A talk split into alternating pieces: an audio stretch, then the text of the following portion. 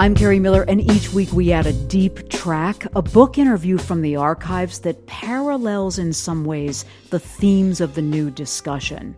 Today, as we await my Talking Volumes conversation with religion scholar and philosopher Karen Armstrong, we're bringing you my last show with Karen Armstrong at the Fitz. It was 2019. She was out with a book about rediscovering sacred texts and reading them with a fresh contemporary perspective. So here's Karen Armstrong.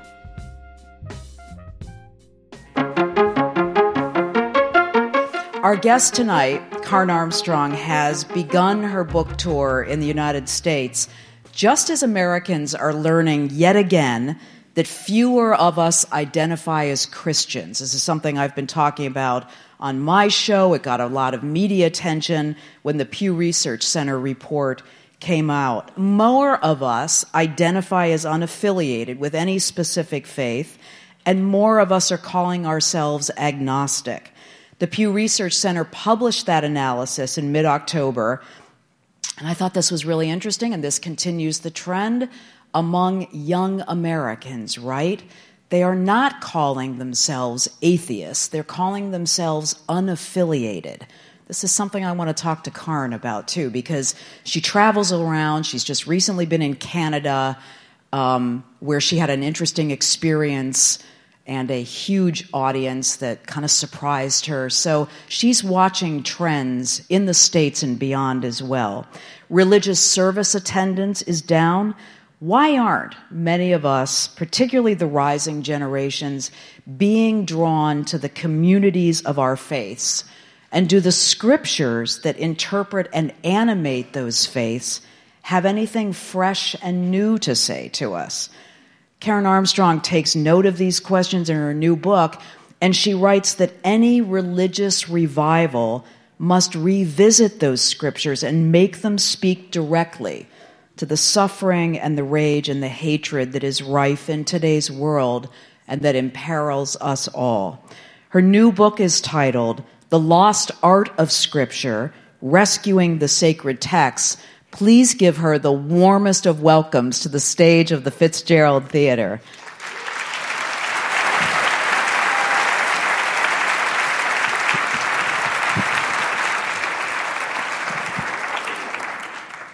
I was wondering if you'd had a chance to look at some of the numbers of that Pew Research. No, I haven't. Came out in mid-October. Mm-hmm. So, but you are aware of the trend that has been going on with pulling away from religious affiliation. Yes, uh, but uh, in Canada, uh, where I usually find the audience very secular, much more like the British uh, than, than, than Americans. Uh, this time was, it was quite, quite different. We had a huge uh, audience, and they were very emotional about religion and asking very uh, sort of pertinent, deep questions, and all the books got sold. Um, and which and, is a good thing. Yes, wonderful. Uh, but but they were very emotional when they came up to talk to me. They'd not had that in Canada before. What what mystifies me about this is that, it, particularly with the rising generations, the younger Americans who are identifying more and more often as unaffiliated, they are not generations who aren't interested in community. They're very interested in community. Yes. So, what is it about the religious community that is not magnetic to them? If they're interested in, and I come to this in my book. Yeah. That if they're interested in he- helping to improve commu- the community, uh, to build a sense of community, um, the churches aren't often doing that. Um, Did you hear you know, the ripple go through the audience here? Um, you know, very often, um, I think since the separation of church and state, uh, people religion has retreated slightly. And so, you know, you, you, they'll, people go and sing a few hymns and then go back to lunch. Uh, but what I've found that what all the scriptures insist upon uh, whether they're uh, Jewish, Christian, or Muslim, but also Chinese or Indian, is that you mu- the scriptures must be in, in, uh, translated into practical action in the community. Um, there's a famous story about the Buddha uh, in, the, in the Buddhist scriptures that uh, say that after he achieved enlightenment, the inconvenient thought occurred to him that perhaps he should help other people to do this. um, and he thought to himself, well, you know, no, I don't want to do that. Um, I, am feeling wonderful, um, and um, and I, I and this it, what I've done is very hard, and people are going to not going to want to do that, and it's going to be very discouraging. So I think I'll just leave that to one side. At which point, the god Brahma, in the highest heaven, uttered a terrible cry. And he cried, Then the world is lost. The world will be utterly lost. And so he came down from the highest of the heavens and knelt. The God kneels before the enlightened man. And he said, Lord, please preach your teaching. Uh, look at the world. And it says that the Buddha looked at the world with an eye of compassion, with the, and with the eye of a Buddha, which means that uh, with an eye of compassion. And he, he, spent the next 40 years of his life tramping round the streets of India, uh, talking to kings, commoners, anyone, helping them to deal with their pain. And he also told his monks to do the same. He said, after achieving enlightenment, you must go back to the marketplace, to the mess of human affairs, mm-hmm. not sit basking under some tree or other uh, but and, and help to heal the suffering of the world. And they all insist on this. Um, and I think there's very often religion has become kind of privatized. Uh, so that it, it, it, people want to polish their own spirituality, get their own enlightenment. And yoga, for example, um, it's not an aerobic exercise.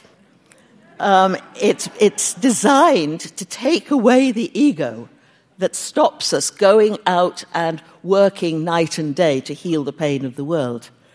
And the Chinese were utterly insistent on this. Uh, Jesus uh, said, Those of you who say, Lord, Lord, will not be the ones who get to the kingdom, but th- those who, to whom he can say at the last, on the last day, I was hungry, you gave me to eat. Thirsty, you gave me to drink. Sick, naked, and in prison, and you helped me. Uh, and the Quran is simply, it's not about jihad, nothing at all. It's a, it's a, a summons to create a just and decent society where poor and vulnerable people are treated with respect. Always there's that uh, impulse that you must go back to the community and build a better world. Um, and I think, I, I, I, can't speak for the American churches because I um, don't go to them very often for obvious reasons. Um, I, am living away. But, the, uh, but I, I, get a sense of privatization. Mm-hmm. Uh, in the uh, Catholic Church, when at the end of Mass, in, in, in the Latin Mass, the priest would say, Ite missa est, go, you're sent forth. And he didn't mean, no, you go home for lunch. Um, it, you, it means to go back to the world of pain, injustice, and suffering and try and heal it. Uh, there's, uh, all, uh, that, that's one of the, what, what I leave the book with is, is that there is that the scriptures summon us not just to polish our own souls and not just to sort of get into heaven, uh, which uh, was how I spent my youth, I think. Uh, trying, would I get into heaven? It was like trying to get into Oxford. I mean, you know, but it, it, uh, so that you pol- and some of the yoga, for example, or mindfulness. Um, it's not about making yourself more me. Um, it's about realizing that the self is a sort of fiction. When the Buddha uh, taught his monks to practice mindfulness, the point of it was that they would discover that the self did not exist. The self was ephemeral, that we, that we, we so many thoughts and feelings run through our mind uh, in the course of uh, a few seconds that it's very dis- difficult to see who you are. And so let the self go, said the Buddha, and go back to the marketplace.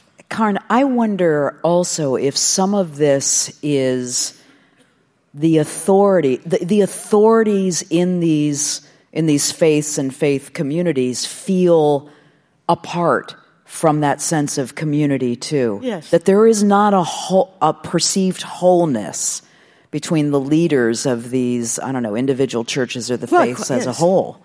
That, that certainly is true. Look, in London, my city, uh, it's one of the richest countries in the world, and 25% of the population are living in poverty. Um, and record numbers of people are sleeping in the street. This is a disgrace. But what I think people notice that you don't hear the Archbishop of Canterbury be mentioning this, and he must step over these people as he tries to get into his palace uh, in Westminster. Um, you know, uh, there, there- there's a, a complete disengagement unless people see that religion is not just about polishing your soul or a- attaining peace of mind. In fact, you gain peace of mind by forgetting yourself and going out into the world. And I, I feel strongly about this because I, my uh, early uh, experience of religion, both before I became a nun and during it, was all about me about my feelings about the Lord and uh, my meditations and my progress, and, and was I going to be a good nun or was I going to get into heaven? I, a lot of times I doubted that. And, um, but there was no thought uh, that uh, you go out, really, and, and, heal the pain. I mean, what was that your own youth and naivete? You were very young when you went into the convent, or was that also what was missing in I think it's still missing. community. I think it's still missing. Um, and I, I th- think people do step up uh, when there's something dreadful has happened, like that tower block that was burnt down two years ago in London. And uh, the local religious Yes. communities opened their doors and helped far more than the government did. Yeah. Uh, that, and that, that, was, that was excellent. But uh, in the main, we're not encouraged to step forth into, into uh, the, the, the mess of human suffering. And you see, every state in the world has been unjust. Um, it, uh, when I wrote my last book uh, about religion and violence, I found that in pre modern uh, civilizations, a tiny aristocracy comprising about 10% only of the population um, took away the surplus of the peasants and forced them to live at subsistence level. Uh, not, that was 90% of the population and use that to fund their cultural uh, enterprises.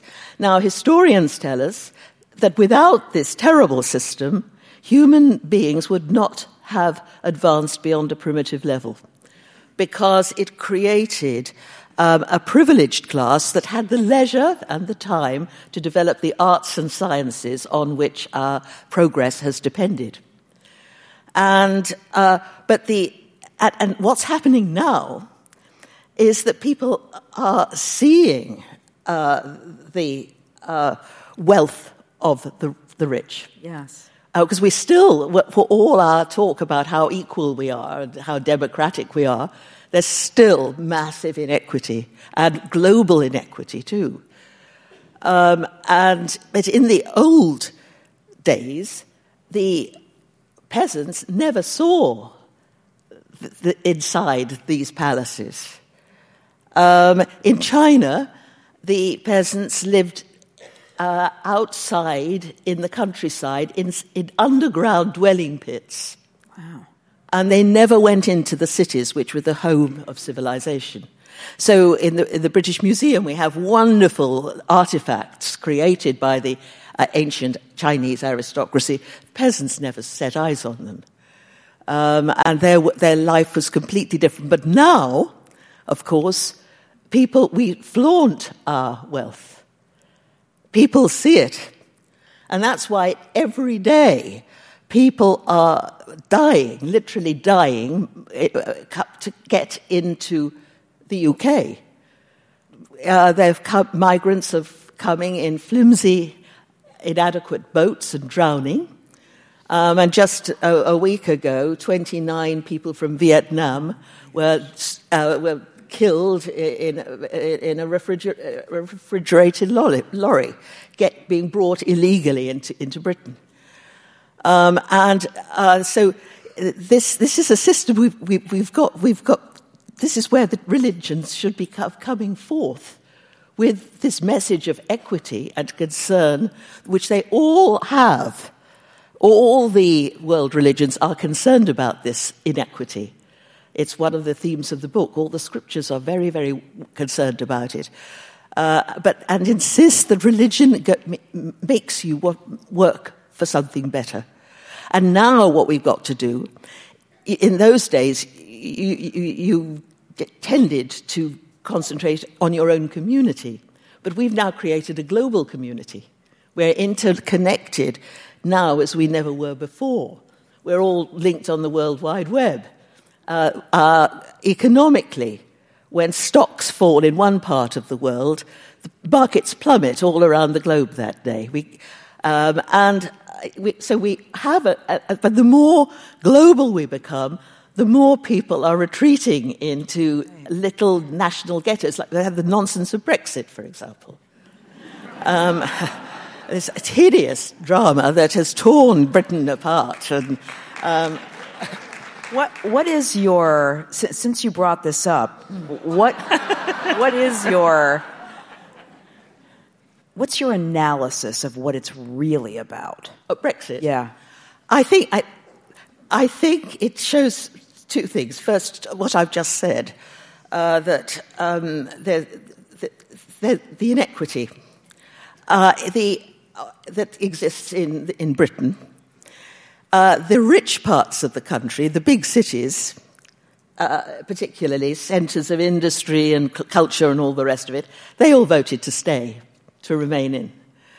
Uh, but it's the people in the left behind areas um, where, who've suffered particularly badly from the uh, austerity measures taken by the government to decrease the national debt. Right.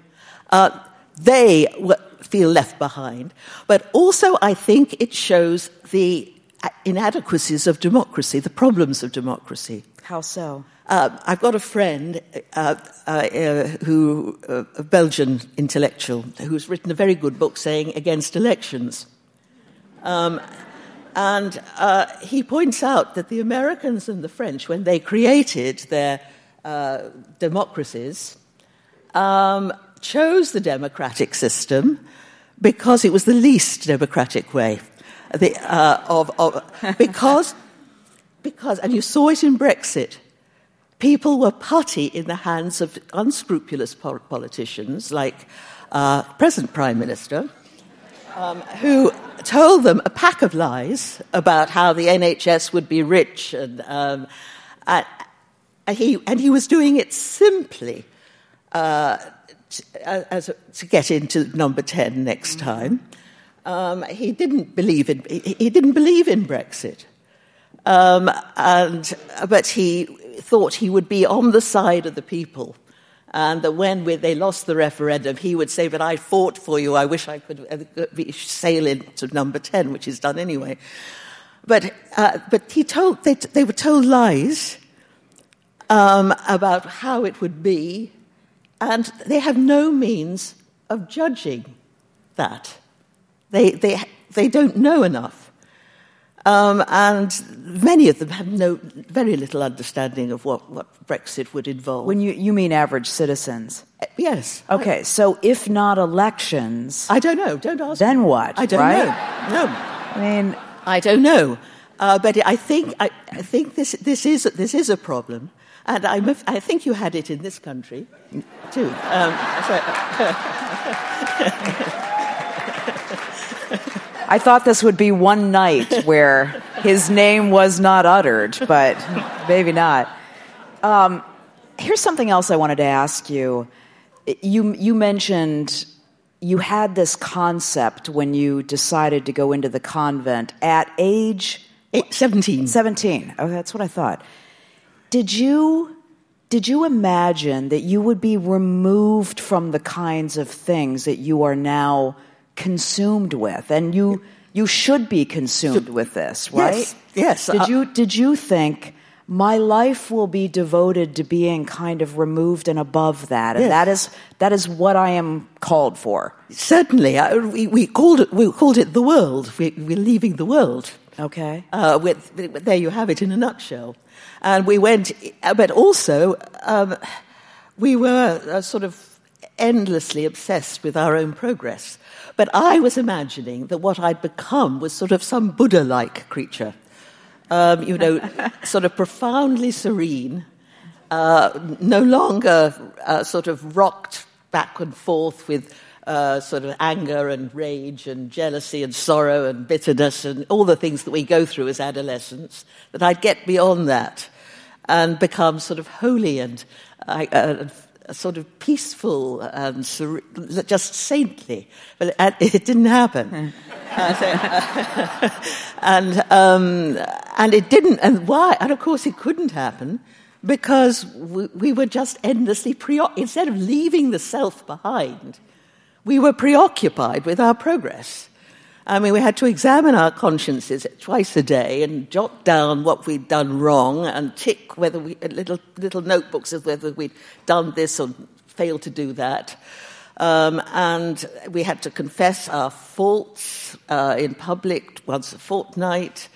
Uh, and uh, if, if we broke, I mean, everything was a sort of catastrophe. If you broke a teacup or something, you had to take it into the refectory and uh, during meals and, and do a penance for it, uh, say a prayer over it. And, and uh, but or, th- this was, and, and, we were so removed from the world uh, that we were, we, we were, I entered shortly before the Cuban Missile Crisis.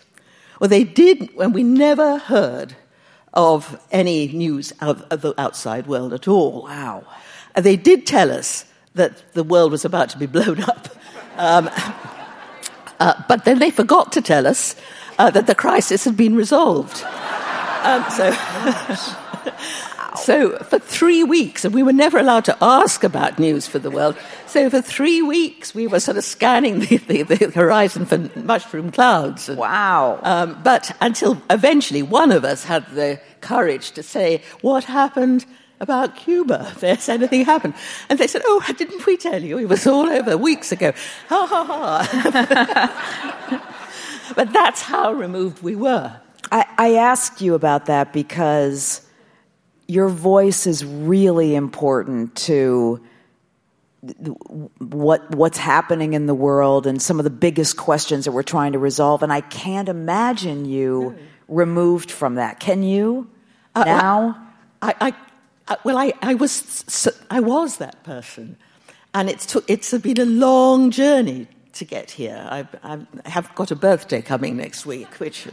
Uh, a milestone or Sorry? a milestone? Well, it's, yes, it's, it's got a five at the end. of it. Does it? Happy birthday. Um, and um, because it's been a long, slow journey, and I went right away from religion well, after I left the convent, and I, I wanted nothing to do with it ever again. I was really uh, uh, uh, quite broken by it. I came out, I, I left because I'd broken down. I was, uh, I, I suddenly started crying and couldn't stop. Uh, and uh, it, because it, it had got into an unho- unholy kind of preoccupation with self, unkindness in the community. We were never allowed to make friends. And I couldn't pray, which was a real drawback for a nun, as you can imagine. You- uh, when you say you couldn't, does that mean you you couldn't enter into whatever state you felt prayer. Well, we had to do, we were, it was a Jesuit inspired order, and so we followed the spiritual exercises of St. Ignatius, and he had a particular method of meditation where you had to, uh, and, I, I, and I write about it. I think if you, if you can do it, it's good, but it wasn't, it wasn't for me at all. I couldn't do it. You had to say, take the gospel scene, and the night before you would plan what you were going to think about in points one, two, and three, and then at the end of it make some resolve. Well, I just could not keep my mind on this for more than uh, two minutes, and we started play, praying at six in the morning, and went on until seven, and then there was mass, and I could not do it. So every day was every morning was a, a complete failure. And I said, I can't do this. Oh, rubbish, sister, we all have off days. and I said, Yeah, but I don't have any on days. but so there was that. And also, it, there was, it was very cold. We weren't allowed to have friends because we were supposed to be giving all our love to God. And so we could never speak in a two uh, in case we got too fond of one another uh, and became. Uh, so it was very cold. And that, then when I got to Oxford, they sent me there to get a degree so that I could teach in one of their schools. I started thinking. Yeah. Um, and by the and I felt I was being sort of pulled into it. That's why I had I broke down completely and and left. And that was really sad. I, I was horrified at the thought of leaving and, uh, and found it very difficult to engage. And you see, I, would never, uh, the world had completely changed in the seven years that I'd been there. I'd never heard of the Beatles, for example. We were, I was that so far removed. Um, and uh, uh so I, I just dropped religion and for, wanted nothing to do with it ever again. And look what happened. Um, I, I wonder if having gone through that still, in some ways, influences the way you see scripture today and what you feel it should it should really give to us. Yeah, uh, because uh, whenever I write a book, I start off with one idea, and then the research ta- takes me right away into an unexpected direction that I never expected to find. As I started writing this book, uh, because I was intrigued by the idea that scripture had been a performative art. Nobody read scripture in so the old days because most people couldn't read. Um, and you, it was sung and performed the Quran, word Quran means recitation.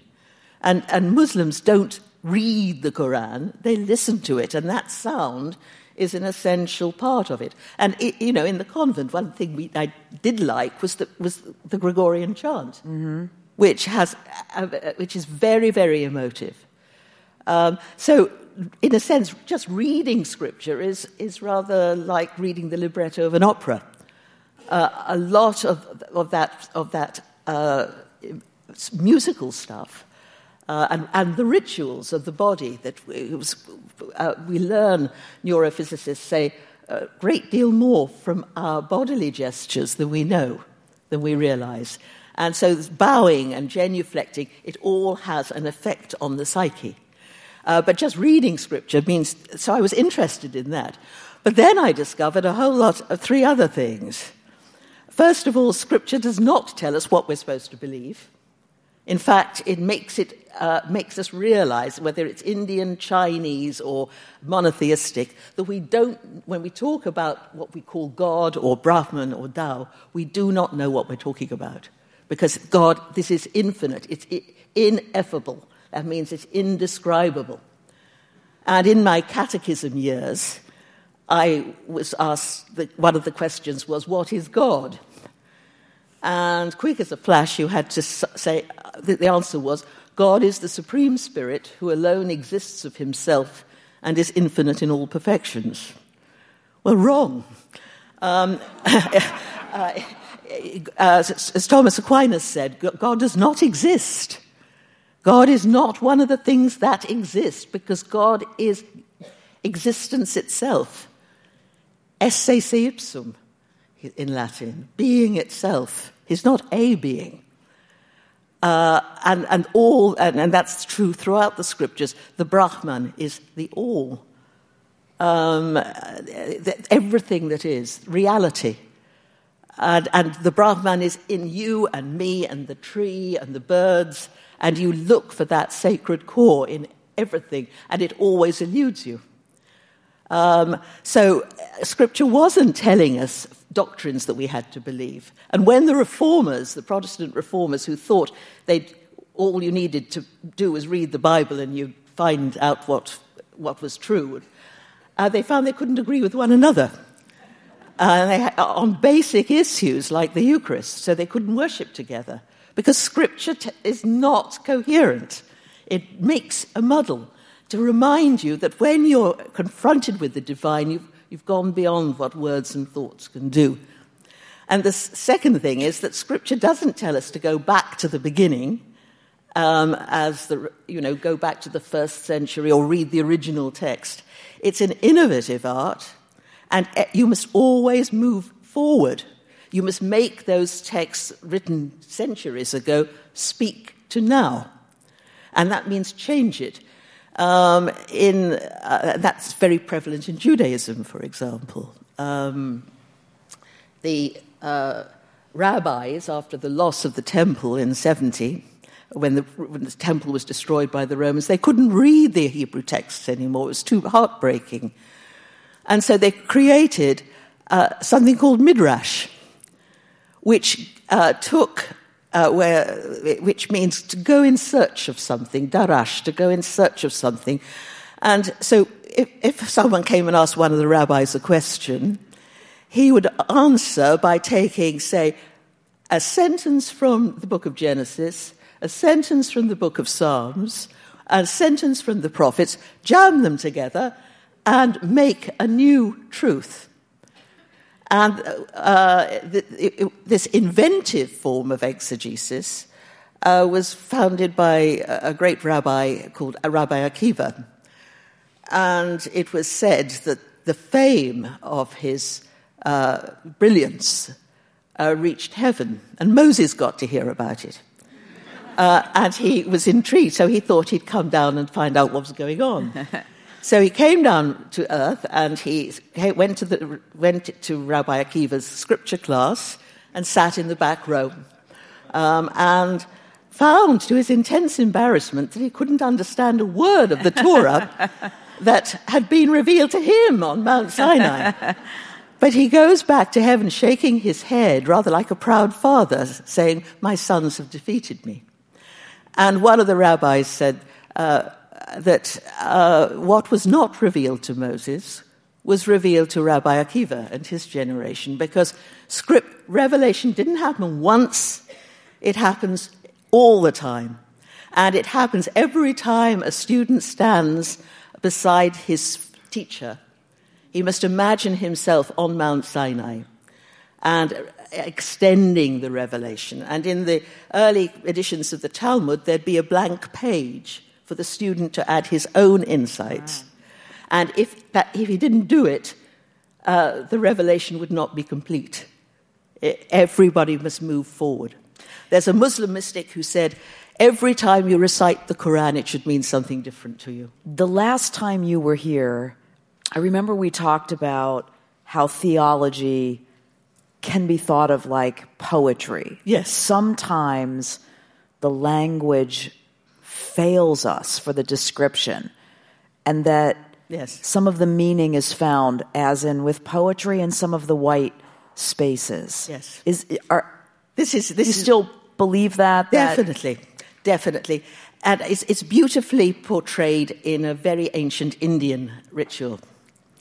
Um, the, uh, about the 10th century BCE, uh, the Brahmin priests uh, in India uh, held would like they were very competitive and they would hold a competition to see who could uh, find a, uh, a phrase uh, in the scriptures, uh, in, in, the Rig Veda, any, or their thoughts about it, that would describe the Brahman, which would say, This is Brahman. Um, and so the, uh, the challenger would start off calling on all his knowledge and learning and, and, and familiarity with scripture and ritual and utter a remark about the Brahman is this. And the others would respond using all theirs. But the winner was the, person, was the priest who reduced them all to silence. And in that silence, the Brahman was present. It was not in the wordy declarations or the doctrines, but in the sudden realization of the impotence of speech. And that's what scripture should be, should be leading us to, or, or, worship should be leading us to, to that moment of awe. Or uh, the, the, the, opening phrase of the Tao Te Ching, the great Taoist scripture, says, The Tao that can be named is not the eternal Tao. If you can say what the Tao is, that's not the Tao. Um, and if you look at the book of Genesis, too, um, you, it, it, does the same thing in a way. Uh, but it starts off with a famous chapter one uh, with God utterly powerful, utterly in control, uh, uh, just has to say a word and everything comes into being. Um, and he's also very good and kind. Uh, he blesses everything that he has made uh, without exception. At the end of each day, he says, It is good, and he blesses it. Um, but then, um, by chapter 3, uh, God has completely uh, lost control of his creation, can't control what's going on at all. And the nice, benign uh, God uh, turns out to be a cruel destroyer who, who, in the flood, who wipes out nearly the whole human race and devastates the earth. And then puts up some rainbow in the sky to say uh, that, that, you know, we won't do it again. Thanks. Um, uh, and and this God that was so impartial and fair shows monstrous favoritism, constantly choosing one person after another for no reason at all, uh, Abel rather than Cain. Cain's done nothing wrong, he just chooses the brother and puts the seed of sorrow and hatred into Cain's heart. The Hebrew says his face crumples like a child, like a, who looks utterly shocked and dismayed at, what, at the unfairness of it. And then he commits the first murder. He chooses uh, Jacob rather than the older brother Esau. Uh, he tells Abraham to leave poor Hagar and her baby son in the desert to certain death. And this is the, the, the, the God that had no favorites, that loves us all the same, we're told. And then uh, the uh, God who was always butting in in the early parts of, uh, of, of, Genesis disappears. And Joseph and his brothers have to deal with their, uh, their, their, problems and with uh, working well on their own insights and their dreams, just as we do. So that at the end, you don't know what God is. It has deconstructed that nice, clear, clear view of it and, uh, and telling you don't think you can say what God is. It's a, it's a, it's a more wordy form of the Brahmodya. At the end, you don't know what God is. Because this is the world we know, where life is not fair, uh, where, um, where there are terrible, terrible natural disasters that wipe out innocent people who've done no, no, no harm. Um, and um, we look at this, this flawed world and say, well, God's in his heaven. Well, uh, Genesis takes that on and says, don't think that you, you've got God, uh, that, you, that, that, that benign God uh, is, is, is, is the answer. And interestingly, um, it's interesting when, when, when Moses asks God what his name is, he answers, his, the answer is Ehyeh Asher Ehyeh, uh, I am what I am. And this is not some a deep thing about uh, the existence of God being, you know, uh, it's, a, it's, a, it's a Hebrew form of deliberate vagueness. Um, they went where they went means I don't know where they went. And I, I am what I am means never mind who I am. And he chooses, uh, he won't tell Moses his name. Because when you, in the ancient world, if you knew somebody's name, you had power over them. And uh, he chooses Moses, who stammers. Moses says to him at one point, um, Look, why are you choosing me? I've had this terrible speech impediment since I was a child. Nobody can understand a word I say. and God says, Don't worry, uh, your brother Aaron will speak for you. Um, and uh, so, so we're only getting Moses, God's words, at second hand, really. God, who knows whether Aaron really understood what was, Moses was saying. Um, but, uh, but then it turns out that it's Aaron, the nice, voluble, clear Aaron, who explains things so clearly and beautifully. He is guilty of the archetypal act of idolatry when he encourages the uh, Israelites to worship God in the form of a calf, a golden calf. Uh, so that the volubility and speech about God it can lead to it's a form of idolatry. We are creating a God in our own image and worshipping it. And this is why, as we started talking about scriptures, you said they do not tell you what to believe. Yes. There's they, they, they are telling contradiction and they, mystery and they make you see that God is not an easy thing to name, uh, that you don't know what God is. Would you read a bit? I, I think the excerpt that we've yes, chosen, chosen from the beginning of the book also speaks to this. Yes. What we regard as truth, therefore, is inescapably bound up with the world that we construct for ourselves. As soon as the first humans learned to manipulate tools, they created works of art to make sense of the terror, wonder, and mystery of their existence. From the very beginning, art was inextricably bound up with what we call religion, which is itself an art form. The Lascaux Caves, occultic sites in 17,000 BCE, are decorated with numerous paintings of local wildlife. And nearby, in the underground labyrinth of Trois Frères at Ariège, there are spectacular engravings of mammoths, bison, wolverines, and muskoxen. Dominating the scene is a massive painted figure, half man, half beast, who fixes his huge, penetrating eyes on visitors as they stumble out of the underground tunnel that provides the only route to this prehistoric temple. Like Lion Man, I can explain who Lion Man is later, this hybrid creature transcends anything in our empirical exist- experience, but seems to reflect a sense of the underlying unity of animal, human, and divine. Lion Man introduces us to several themes that will be important in our discussion of Scripture.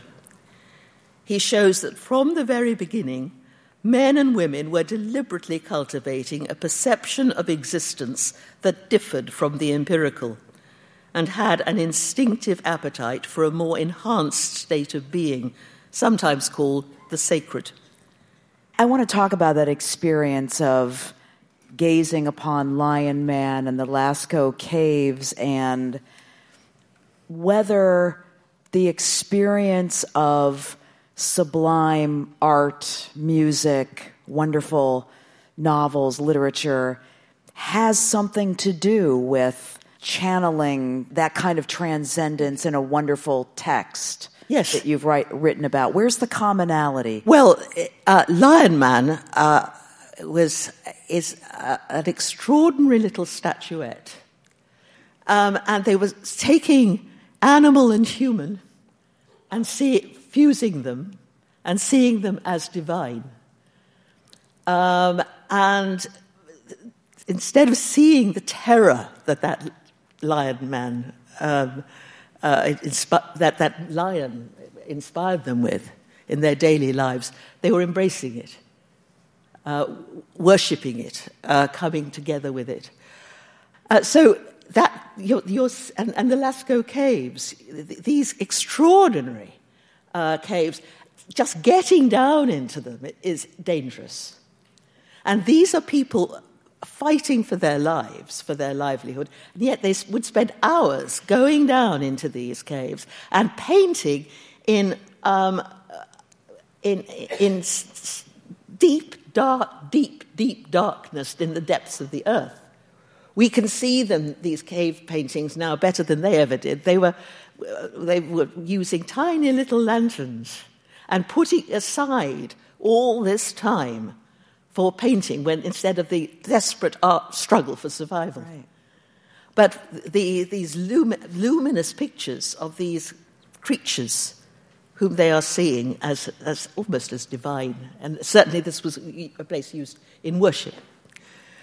And so art and religion were fused in a way. They obviously weren't writing scriptures at that point, but when people did start writing scriptures, they too, as we've had a look, would fuse opposites together, uh, making, as we've just seen with Genesis, different ideas of God, different stories about the Brahman, a God who is terrifying and a God who is utterly benign because that's how we experience uh, life and transcendence, and not making it too easy for ourselves. So, um, yes, it, but it's something that we started doing at the very, very dawn of, of history, as soon as we were becoming. Um, religion is an imagination, imaginative art, uh, because we're, ha- we're thinking of things that don't exist. And I, God does not exist in any way that we understand. I think at first blush, what you've just said sounds like it sounds like it is kind of contradictory to the transcendence of yes. religion. It is. Religion is contradictory. um, it, you know, it, it's not all a nice smooth. Uh, when we try and make it coherent, we, we, we tend to destroy it. That's when you get the, that terrible definition of God. It, isn't that isn't that that that pursuit of that coherence what leads many religions and many people who end up pulling away from religion, which is kind of where we started the conversation, astray. Uh, well, that they do if they if they think that religion is t- giving them logical, rational truths, because it's not. Um, because, it's, it's, because life is a mystery. And we are, we're in it for such a short time. Uh, we, we try and puzzle it out. What's it for? What are these moments when we, we all have them, when we, we feel sort of utterly transfigured and, trans, uh, and yet we, uh, and we look at the beauty of the world, and yet we look at it, it, its pain and the suffering and dealing with our own mortality and the cruelty of human beings. I mean, uh, what, what ruins religion is us. Um, um, we, uh, it's our little, our little attempts to sort of make it all tidy or, or to use it to prop up our own egos and our own opinions of other people and give them a sort of sacred seal of divine approval. Um, this, and, and awful things can be done in its name.